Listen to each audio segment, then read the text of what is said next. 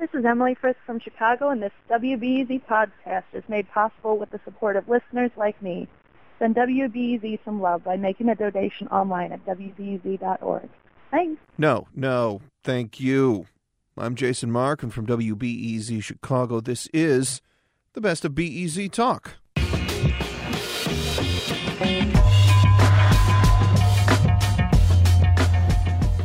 Domestic violence is a serious issue.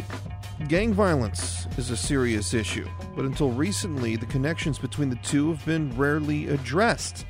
WBEZ's Pritzker fellow Adriana Cardona was tipped off to the link between the two by Marina Alonso, a parent coordinator at Hedges Elementary School in Chicago's Back of the Yards neighborhood.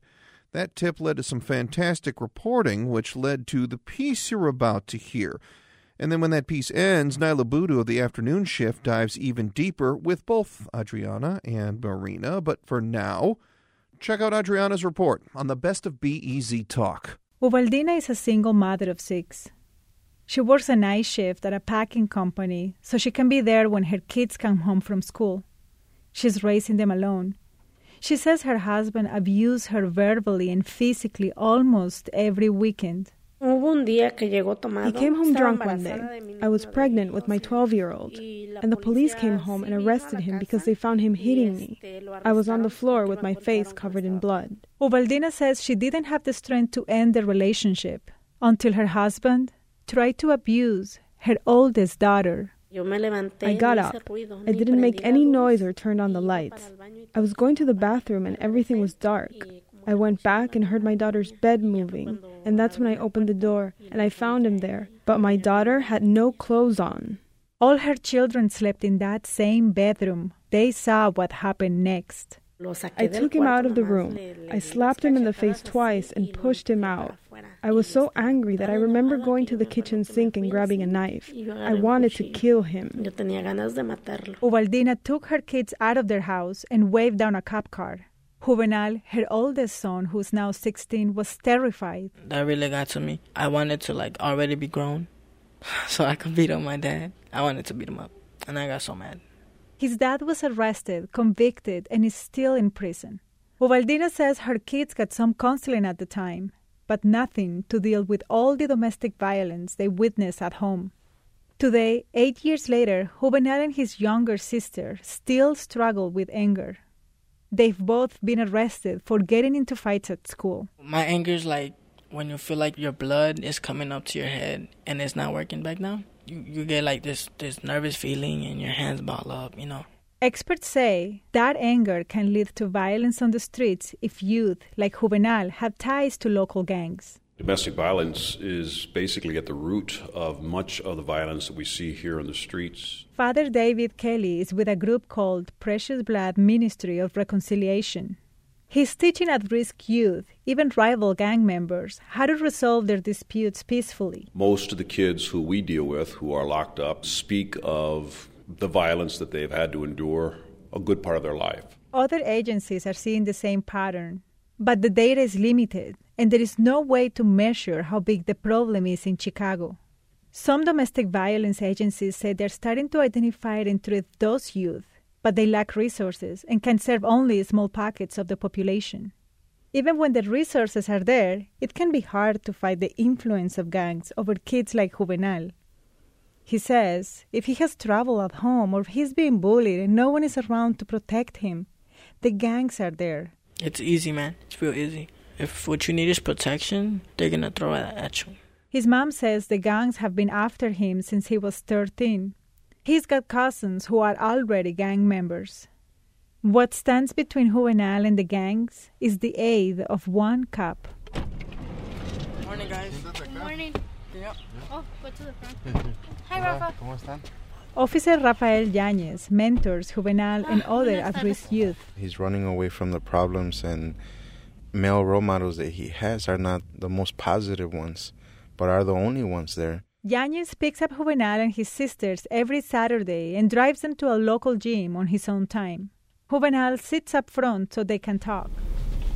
How's those songs? I'm building. I'm trying to build a studio in my room, Oh, yeah? but I need the. At the phone. gym, they talk about the importance of keeping good grades for college, And as usual, they play ball. He double teaming on me, man. Well, that's pretty good. I mean, I saw you running around like getting better. Man, these guys, we're losing. That's why. They're playing like they're winning. You're winning already for me. Yañez says it's hard for Juvenal to control his anger, and that gets him in trouble. There was a, a time where I had to be in his high school. I was called by the principal maybe every week, sometimes every other day, to come and talk to him about his behavior. He says Juvenal's mom, Ubaldina, calls him when her son comes home late or breaks the rules. I pray to God so my kid would not accept to join the gangs. Juvenal's family lives in a crowded apartment. The TV is always on. His younger siblings play everywhere. At home, he loses his temper easily. Ubaldina worries because her son is growing up without a father and if he wants to go out, the gangs are right there. My perimeter is just where I live and how do I get to school. That's it. Like sometimes I get mad because I can't go places that some of my friends can go to. There is a constant reminder of the looming violence just across the street.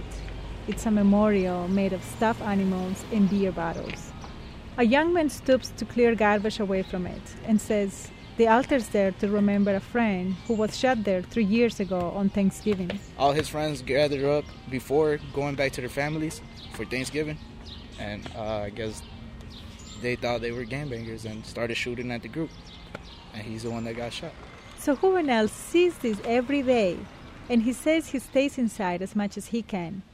He's trying to figure out how to build that recording studio in his bedroom out of foam and cardboard but the lure of the streets is evident, even in his favorite rap tune. Yeah, we nucky and bucky and ready to fight. How bet ya I'ma throw them bass, so haters best think twice. See me, I ain't nothing nice. And come beat ain't no I like the sound of that, how it goes. Cause, I mean, it reminds me like you always stand up, you know? Never let nobody put you down. Even though Juvenal's trying to stay out of a gang, he knows one more fight could change everything. If he joins, he says he'll have to get tattooed, carry their guns, and sell their drugs. But when I ask Juvenal where he sees himself in five years, he says he isn't sure if he'll even make it that far. Adriana Cardona, WBEZ.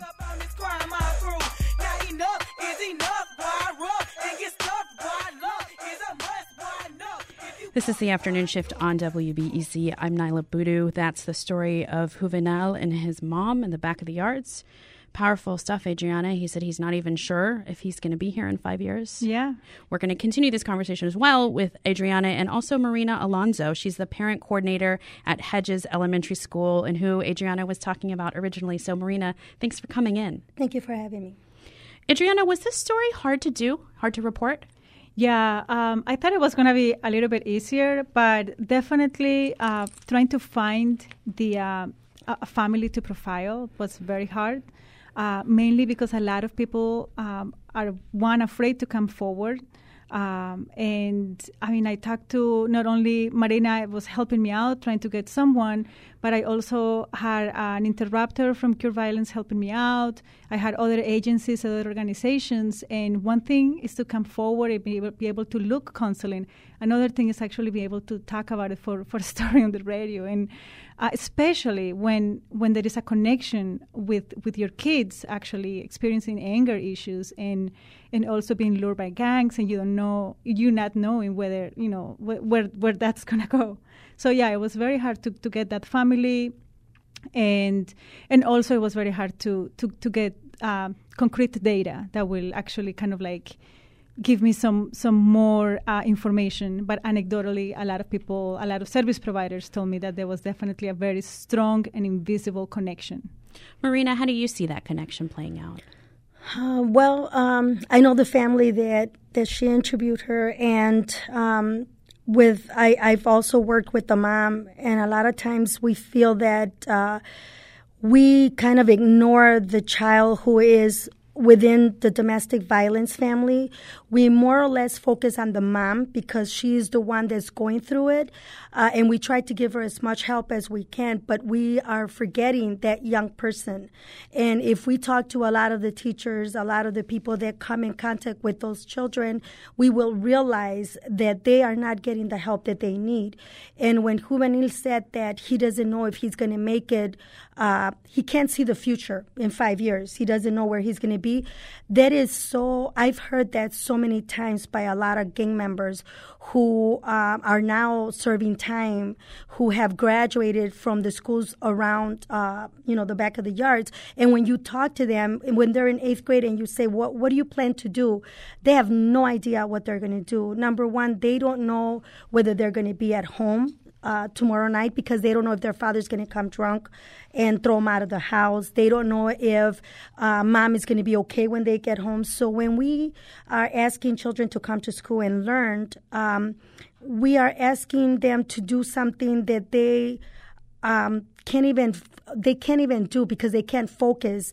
Uh, uh, in school because they're too busy worrying about their mom being at home or whether there's going to be uh, their dad waiting when they get home. That's one thing. The other thing is that if we focus, uh, if we start focusing a lot on the kids that have already um, are in the system, and if you talk to those um, those young men, you will find out that a lot of them have come from homes where domestic violence have taken place. Kate, thanks for calling.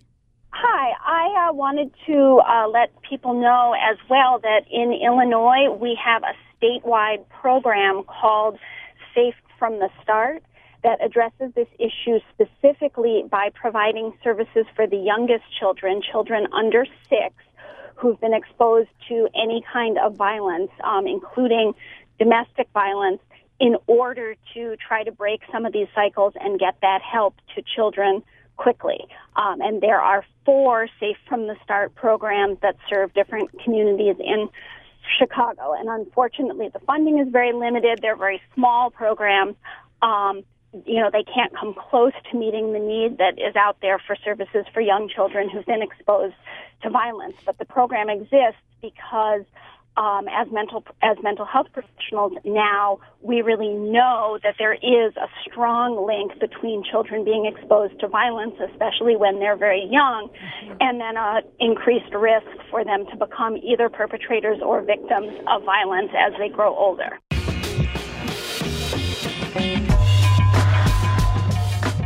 That call from a listener named Kate wraps up another great conversation here on the Best of BEZ Talk. The Best of BEZ Talk is a production of Chicago Public Media.